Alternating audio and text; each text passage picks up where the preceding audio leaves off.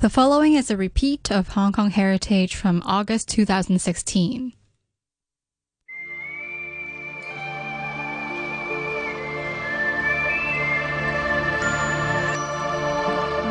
Hello and welcome to this week's Hong Kong Heritage. Taiping Carpets began in 1956 in a tent, which then became a factory in the tallest building in Tai Po. It's a Kadoorie company set up by brothers Lawrence and Horace Kadoorie and some entrepreneur friends and provided stable employment for refugees and farmers. I joined Nicholas Colfer, the chairman of Taiping Carpets International Limited, to hear about this trade, which came from very local beginnings. My name is Nick Colfer. I've been in Hong Kong since 1982, and I'm a director, one of the directors of the uh, Kadoorie family group of companies. And in that capacity, I'm chairman of Taiping Carpets Limited. It's a company founded in 1956 by a group of businessmen led by Lord Lawrence Kadoorie and Sir Horace Kadoorie, and the Kadoorie family still have a controlling stake, 55% in the company, which is listed on the Hong Kong Stock Exchange. How did Taiping Carpets come about? So you say in 1956, 60 years ago, it kicked off, and um, it was, you know, it was interesting because I mean, I know with Kadoorie, they, they obviously the Peninsula Hotel, 1928, among others. Uh, you've got Swire. You've also got in the new territories agricultural projects, also including pig farming. Um, so how did the carpets come out of all of that? It was in the context of Hong Kong in the 1950s with influx of refugees from China and the Kadoorie brothers who were very much involved in helping Hong Kong get itself back on its feet after the Second World War um, and also coming to terms with and trying to help some of these refugees. And one of their initiatives was the, the Kadoorie Farm, the KAAA aid, which was given to to farmers and refugees to teach them how to farm. And the second, actually, that came out of this was, was Taiping Carpets. I have a, a little brochure that was written in actually in 1957, a year. It's lasted well. Yeah, a year a year after the company was founded, um, which explains the background for for the U.S. market. And if I can quote from it, and it's written by Al Rabin, who was one of the seven founders of the company together with the Kadoorie brothers. A little more than a year ago, i.e., in 1956, there came to the offices of the Kadoorie brothers an elderly Chinese. He wanted aid, not as a farmer, but to enable himself and his family to resume their rug we- weaving craft, which he and his fathers before him had followed in Tianjin. He stated that there were many other weavers from North China, and who had never been farmers, but who needed similar help could employment be found for them? The Kadoorie brothers then instructed him to spread the word that assistance would be given to the weavers. And with the aid of the government, premises were provided, and these craftsmen and their families were recruited for the purposes of re- resuming their weaving in, in Hong Kong. So the um, origins of Taiping are very simply setting up a business that would give employment to, to, to refugees and also to, to people from the Tai Po area. It has to be said that Mr. Rabin, who was Kadoorie's friend and US based salesman, certainly felt that the US market there would be demand for, for carpets, handmade carpets from, from China. And remember also that um, these carpet makers in Tianjin were unable to export to to America because of the embargo um, post the, the communist revolution in in, uh, in China. Yes, uh, as you say, it's just seven years after uh, the revolution in 1949. So the, the, sort of peculiar kind of political and trade conditions mean that these Tai Po carpets are about to go to the US and, and elsewhere. So, you know, in terms of the Kadoories deciding on carpets as a manufacturing item or in fact a handmade item um, that was more that the, the rug traders came to them. Correct. Correct. Yes. It was an idea put to them. And in fact if I quote from a from Lawrence Kadoorie uh, at the time the company was set up um, he, he said the project, when he started the project, he said none of us really had much idea about carpets, but the, the idea had been proposed to them and they thought they'd give it a go. Can I quote from him? The visitors were very keen for us to set up a carpet factory in the new territories. I confess, Lord Lawrence Kadoorie said later, I was not very interested. I was busy with other projects and not at all inclined to put money into a carpet factory. You see, at that time there was very little air conditioning in Hong Kong. Those of us who did have rugs would roll them up at the beginning of the summer and send them to Dairy Farm cold storage because it got cooler. what was the point trying to sell locally made carpets? I said, no, it was ridiculous, not at all the right thing for Hong Kong. So Mr. Lin, who had come to the Kadoories, and his friend left my office very disappointed. But it was on the way out that Horace Kadoorie said it was worth looking at, and together with their visiting American friend Al Rabin, he came in and said, I think there would be great opportunities for the product in, the, in, in America. So they decided, okay, they would, they would go for it. That's very interesting, though. I mean, just yes, uh, in these conditions where you would be making uh, carpets, as you say, you know, very hot summers, very humid uh, summers. Now, um, I was sent uh, some items about Taiping carpets beforehand, some emails that showed actually some women, and they're sort of suspended halfway up the wall. Um, on wooden stools, and then you've got the carpet uh, against the wall. So um, they were hand knotting at that point. Yeah, and that is still essentially the manufacturing process that goes on today. Everything is custom made to individual designs. So what the process is the same today as it was then. A designer will send in their sketch of what they want. The sketch is then reproduced on a, on a large piece of, of woven backing, and it's that backing that is then suspended vertically and stretched and the, and then the the artisan, the tufters as they're called, will be will be sitting on raised benches facing the stretched backing, and then they use a little a little gun to actually piece by piece fire in the coloured wool in the appropriate places. It is actually a little bit like painting by numbers. So that that process is pretty much the same, and we are just building a new factory for this in Xiamen um, and you'll see pretty much the same racks. I mean, better built, stronger, with good good ventilation for staff, but pretty much the same process that, that it was in, in the in the um, mid 50s. So anybody can come to Taiping Carpets and say, "I'd like a carpet like that." Correct. You can pretty much do any design, any design you like in any any uh, colours and um, materials. Obviously, traditionally wool. Um, but we use a lot of silk. We use probably about 70 or 80 different materials, including bamboo, cotton, uh, obviously preferably natural materials, but you can also you can also use man-made materials as well. Now, back in 1956, prior to the creation of Taiping Carpets, when uh, Lawrence and Horace Kadoorie were sending their carpets off to cold storage at Dairy Farm, what what would their carpets have been made out of? I guess wool. I don't know, but that would have been the the, the, nor- the normal material. So in fact, with bamboo and cotton, you can make them a lot lighter. You can, yeah, they've di- di- you know, different different materials for different uses, but obviously silk is most expensive, but very luxurious and soft under touch. Wool is very hard wearing. It really depends on on the location where you're going to put the carpets. And when you started off in 1956, what would the materials have been? I think principally wool in those days. Mostly it would have come from the UK, New Zealand, and Australia, and also, believe it or not, Pakistan, according to my 1957 brochure. so, in those initial years, can you give me an example of, of some of the customers? Yeah, I mean, obviously, there would have been um, uh, customers who were visiting Hong Kong tourists would traditionally have a day in, on Hong Kong Island, a day in Kowloon, and then they would have a day touring the new territories, um, which would include a stop at the Taiping factory, and then they could order a carpet to be made to their specification, and it would be delivered to them, sent to them at their their home, wherever that may be. And one of the reasons that the tourist buses would stop at Taiping Carpet was that they made sure they had extremely good. Um, uh, washing facilities, restrooms. Um, but one of the in, in the late fifties, I think one of one of their the orders that put them on the map was a large carpet order for for Grauman's Chinese Theatre in Hollywood that really put them on, on the map in, in the States.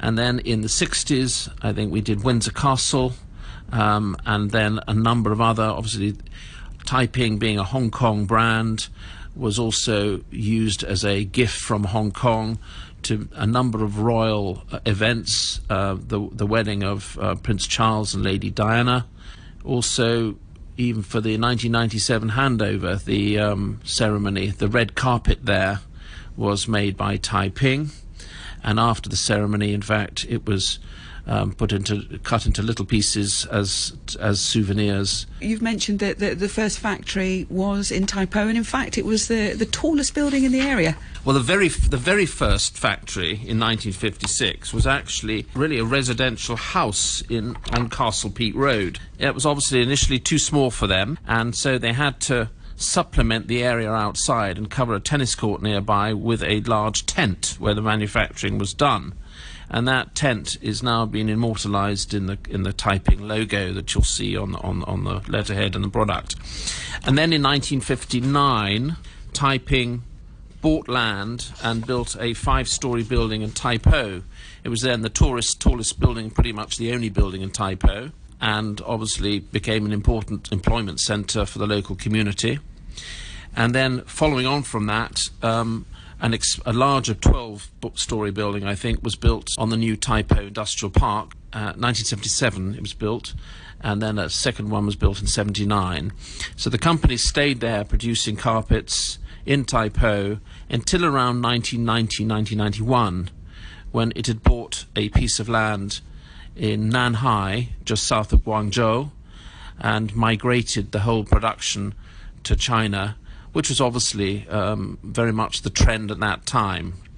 And from about 1991 92, all manufacturing ceased in Hong Kong. That factory, in fact, is, um, has operated very successfully since then, but obviously the environment around Nanhai, what was pretty much nothing but industrial, has now become residential and tourism. So we, we've taken the decision and we're building a new factory in Xiamen, specifically on dealing with these hand tufted, handmade carpets. And we are migrating that function from Nanhai. So Nanhai will also have done its have done its duty and come to a close pretty much by the end of this this year. Going back to those tufters, you were describing how a gun is used to uh, put the, the colour of the wall into the carpet. But when the, the company started in 1956, you know, when you're making these handmade carpets, how did people? Was it hand knotted? How did it work? Yeah, it was. Uh, they were all made hand knotted, um, which was very labor- laborious and tedious work. And Taiping had a young engineer called Anthony Ye, who rose to become the managing director and chairman of the company for many years, and is still the life president of the company and it was his ingenuity in watching the process of how the carpets were being knotted that he developed a gun that would actually fire and cut the, the, the wool and and really make the process much more efficient but also less tiring for the staff and so improved productivity and, and made it an easier job to do um, and that was a technology that Taiping developed for the for the industry. Now, a large number of the workers throughout were women, is that right? Yes. Traditionally, there were, there were probably a number of reasons. First of all, women tend to be uh, more dexterous, have a better sense eye for detail, um, and it's, it's very precise and very demanding work in terms of the eye hand coordination. Miss Ming Ping is an artisan who joined Taiping Carpets in 1970 and worked there until the factory relocated to Nanhai in 1992. I joined Taiping in 1970 at the age of 13. My family were farmers. Like many young girls in those days, I needed to find a job after finishing primary school, as my family couldn't afford any further education. My mother had washed clothes at Taiping's staff dormitory since the 1960s, and she introduced me to the factory. A basic work unit includes a master, a senior apprentice, and junior apprentice. That's how I started. You had to spend at least a couple of years as a junior apprentice to master the basic skills and different patterns before moving up to senior apprentice. It took me 10 years to reach the rank of master. Before coming to the tufting department, the drawing department would prepare a real size outline tracing from a design sketch with a projection for carpet stencil and perforation. After the stencil was perforated ready for tufting, the master would mark out the pattern The senior would outline the different shadings for the junior apprentice to fill in the colours. They were very intricate patterns, but I loved it as a challenge. For murals, they had many different shades. We had to mix wool of three, four, or more colours. It's just like blending watercolours. You had to have a good eye and lots of patience. Taiping offered a stable income and a life for people like us who were less educated. We weren't left to the mercy of Mother Nature. So quite a lot of us were happy to introduce our family members to the factory when new jobs became available. So traditionally, the tufters have tended to be women. In fact, in Xiamen, we are recruiting a, a more even balance. I would also say, obviously, in the factory where where there were heavier works needed to be done in terms of finishing, mm. um, the dyeing operations, then there there would there would be there were a more of a balance of male workers. But certainly, some of the best tufters have tended to be have tended to be women in the early years, uh, going on from 1956 into the 60s and 70s. Um, this Kadoorie firm, Taiping Carpets, uh, also created a, a flexible work schedule to fit in with fishing times. Yes, I mean, I understand obviously a lot of the workforce came from fishing villages and farming communities near Taipo, in addition, obviously, to the original refugees. And quite a lot of them were working there to supplement family income. So the factory management tended to adopt a flexible approach allowing people to go during when the fish, fishing season or the um, harvest, or if they had families to look out after, particularly for the ladies. And I think we had what we would call a creche. now, again, fairly advanced back in the 50s. You mentioned the theatre, um, that uh, Hollywood theatre that uh, perhaps put uh, Taiping carpets on the map in the United States. But when I was having a look at some of the material that was uh, sent to me by uh, the Hong Kong Heritage Project, which of course has uh, written about, provided huge numbers of interviews with workers throughout the Kadoorie companies, um, there's a picture there of Liz Taylor. Yeah, I mean, obviously, uh, for when you had celebrities, famous people came to Hong Kong, and they had spare time, then a tour of the new territories, including the Taiping Carpet Factory, was was def- was a definitely a spot on the map to go to. Uh, obviously, a lot of celebrities over the years have purchased Taiping carpets. Did you have to do sort of like a diamond encrusted one for her? I wasn't there at the time. How many workers were at Taipo at the beginning then? And and um, and and also, if you were doing like an average size carpet, how many workers would be involved? Ooh, um, I think we had about 500 people at, at Taipo, going up to about 700 by the late 60s, and now obviously we have at the present three factories. Nanhai, we have one in Bangkok, and we have the new one opening in Xiamen. In fact, a fourth, we have a small specialist uh, weaving factory in the south of France. And overall, now we have about 2,200 workers. Um, so obviously, it's it's it's it's grown considerably. Mr. Nivenho joined in 1966 as a production assistant and retired as general manager and director in 2005. Our workforce primarily came from the fishing villages and farming communities nearby.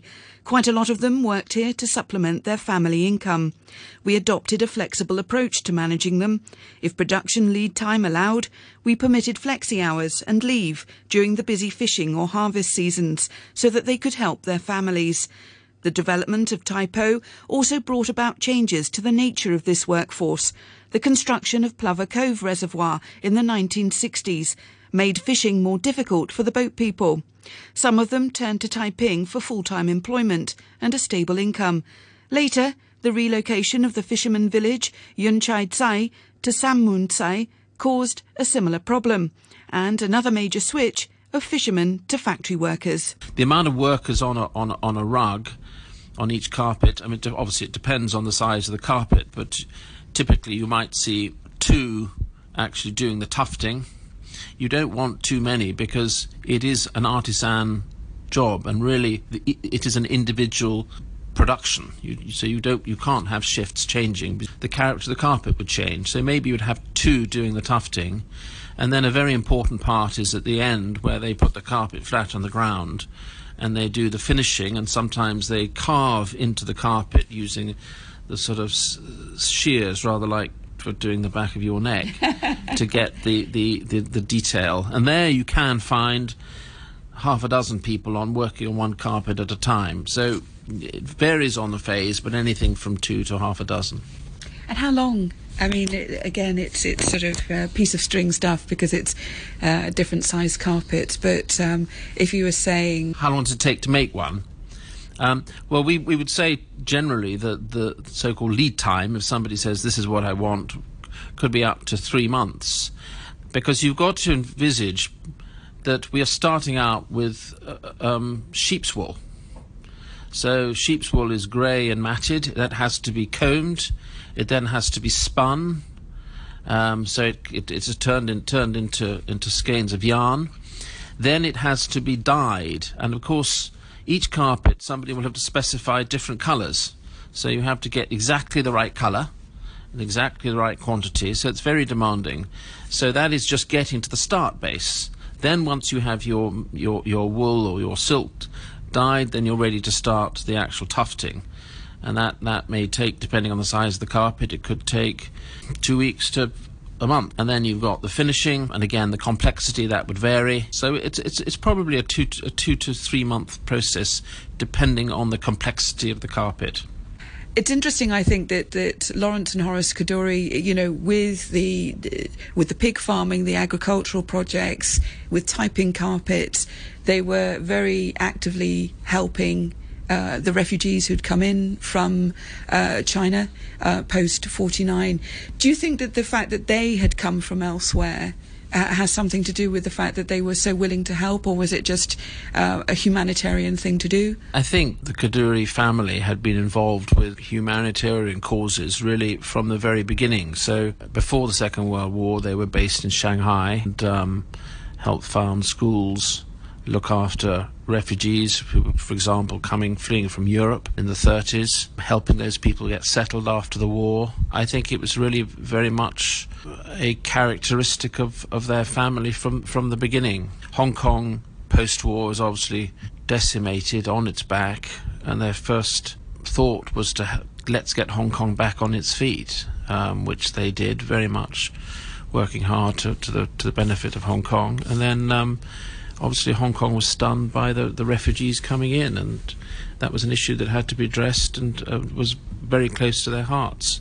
And now, of course, the Kadoorie family have considerable charitable activities throughout throughout Asia. You described to me, or you showed me right at the beginning, a, a brochure from 1957 which says, "Taiping rugs and carpets, exquisitely handmade."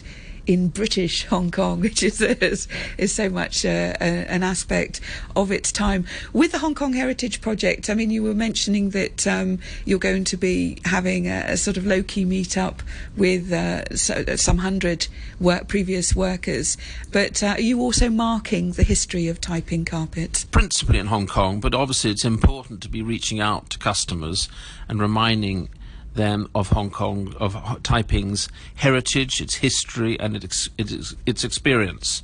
So it is an important milestone to be communicated to, to customers worldwide.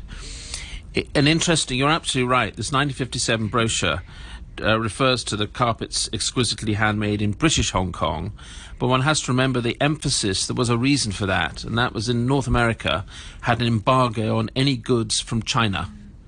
So it was very important from a marketing point of view in America to emphasize that these these products were made um, in Hong in in Hong Kong, not mainland China. Otherwise, they couldn't be sold in North America. Even to the extent of emphasizing that the wool comes came from Scotland, New Zealand, and as I said, Pakistan, rather than from China, because otherwise it would not have been imported into importable into them into America in those days back in 1956, you've described how you um, the kinds of wool that would have been brought in. How would the dyeing process have gone? Would it have been sort of a several day process? No, I think it's a it's a it, it, probably a several hour hour process. They they would have large vats uh, where they they mix color dyes and and dip the wool and let the wool soak. Um, now, of course, the technology is advanced, so we have what we call package dyeing, which is very efficient um, and has zero residue, which is very important because obviously environmental standards are critical for us. You've described how the tent uh, is the logo of Taiping Carpets, and that was actually where the first manufacturing was done next to uh, actually a residential house. was was the first place where the workers would have been doing this tufting to create Taiping Carpets. Taiping, what does the actual name of the company mean? It's um, obviously Taiping in Chinese. Taiping Yang is the Pacific Ocean. It means peace, great peace. You, have described how uh, the the Taiping carpets are still handmade today. So, would you say that 60 years on, how much has the the aspect of the artisan changed, or is it very, very much true to its roots? The manufacturing process is, is still true to its roots. I think the, the what has what has changed is design has become critical. If you look at the early carpets from the 50s and 60s, they're, they're fairly traditional designs, either copying the French or using Chinese designs. What has happened, particularly since the mid 90s, is Taiping has engaged very much with leading designers from around the world, and then people, obviously in Hong Kong, such as Andre Fu, with whom we've done a collection earlier with Philip, people like Philippe Starck. And if you look at the, the range of designs that come out of the Taiping now, you'll see there's much more variety, a lot more fluidity in design, and really catered to, to, to the various markets they serve. So these include everything from the super yachts um, that hang around Monaco and Cannes in the summer, super jets, private residences, even in places like the States. We've got a lovely picture of a carpet made for outdoor use by a swimming pool in, I think, Las Vegas, where it's not meant to rain very much.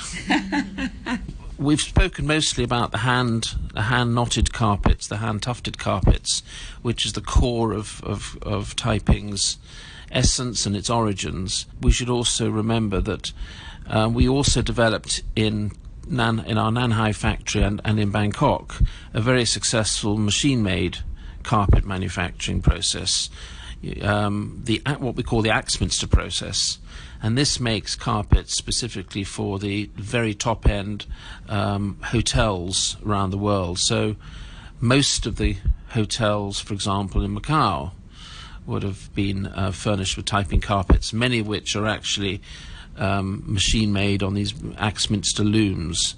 Another order in the hospitality side we got a few number of years ago, for example, was all the carpets for Marina Bay Sands in Singapore, which was a very significant order.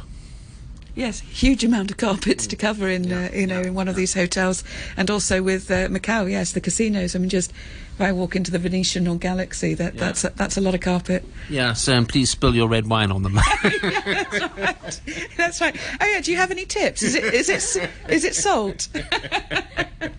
no, we'll give you. A, we'll sell, we'll sell you a new one. now, what are you doing to mark the 60th anniversary of Taiping Carpets? We'll have a small reception for key customers here in Hong Kong in October. Most fun, I think, is is we have contacted the workers, former workers from the Taipei factory, going back, obviously, they would have stopped, retired in 1990, but there's still a number of them um, active and around in Hong Kong, and we'll be holding a, a, a lunch reception for them um, very shortly. I think it was a great idea. I think we hadn't anticipated that the response and the numbers still around would be quite so great. I think it's about 100 people, um, which is great. So I think that that'll be very exciting for them, very exciting for us, and we'll give them a tour of facilities and update them with Taiping as it is today. My thanks to Nicholas Colfer, the chairman of Taiping Carpets International Limited. If you'd like to find out more about the history of the Kadoorie firms and their workers, take a look at the Hong Kong Heritage Project website. That's the Hong Kong Heritage Project website. Thanks for listening and join me next week on the RTHK programme Hong Kong Heritage.